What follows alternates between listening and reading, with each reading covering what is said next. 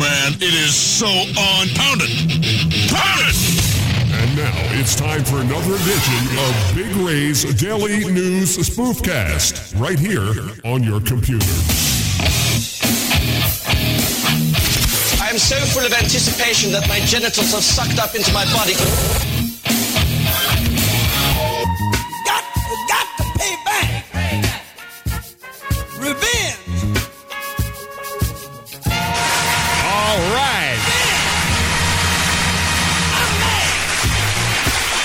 Yeah. Welcome to the show. Big Ray with you, another edition. Uh, uh.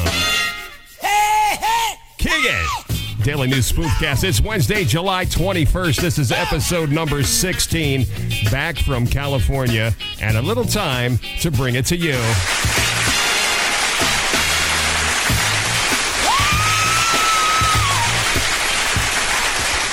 All right, welcome, welcome, welcome. Boy, there's a whole lot going on, but nothing like going over to California, leaving 114 degrees, only to find 68 to 73 degrees all hours of the day and night. It was a great, great trip and uh, good to be back. And uh, what's going on in and around the world? We're going to give it to you right now. South Korea's in the news. They've got a, a new robot along its border with North Korea. It can detect and kill intruders. I mean, like anyone. I mean, think about this. Anyone is actually clamoring to get into North Korea anyway. You know what I'm saying? I think you do. I think you do. All right. Also, check it out. Check it out. There's some things happening. Uh, well, let's see. If it wasn't for Mel Gibson, everybody know. We'll, we'll talk about him later. Six people. Six people were gored, trampled, or kicked. And uh, several others suffered cuts and bruises at the uh, San Fermin Festival in Pamplona, Spain, or as it's known in Los Angeles, the President's Day Bra Sale at Bloomingdale's. oh my.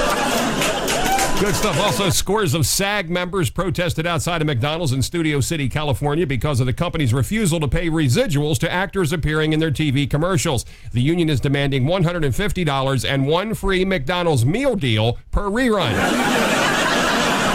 Don't make this stuff up, folks serious business. Also, check this out. Uh, Betty White is getting her own calendar for 2011 with many pictures featuring her posing with shirtless men. Unfortunately, at 88 years old, you never know, so the calendar only goes through May.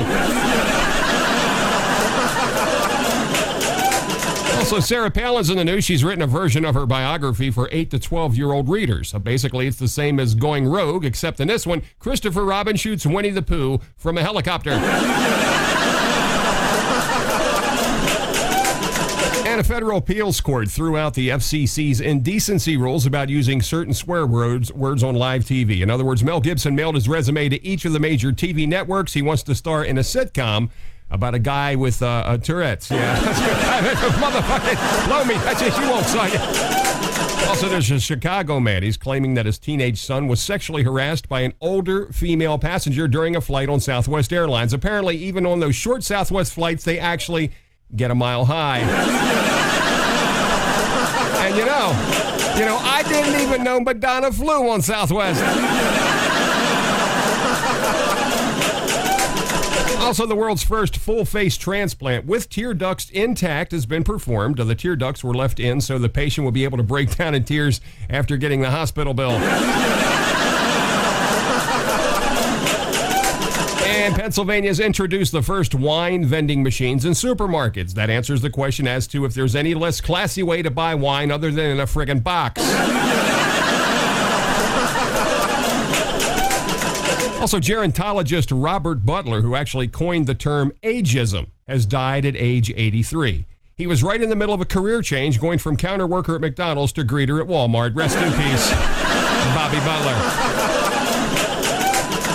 And the White House stated recently the administration is going to focus on lowering unemployment. Now, we know what this means. The next time there's a job opening in the private sector, President Obama is going to announce it in an hour long special on ESPN.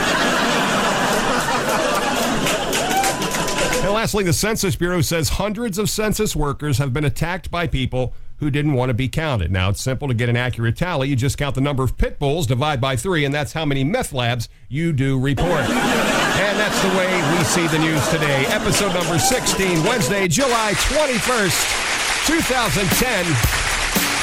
It's in the books, everybody.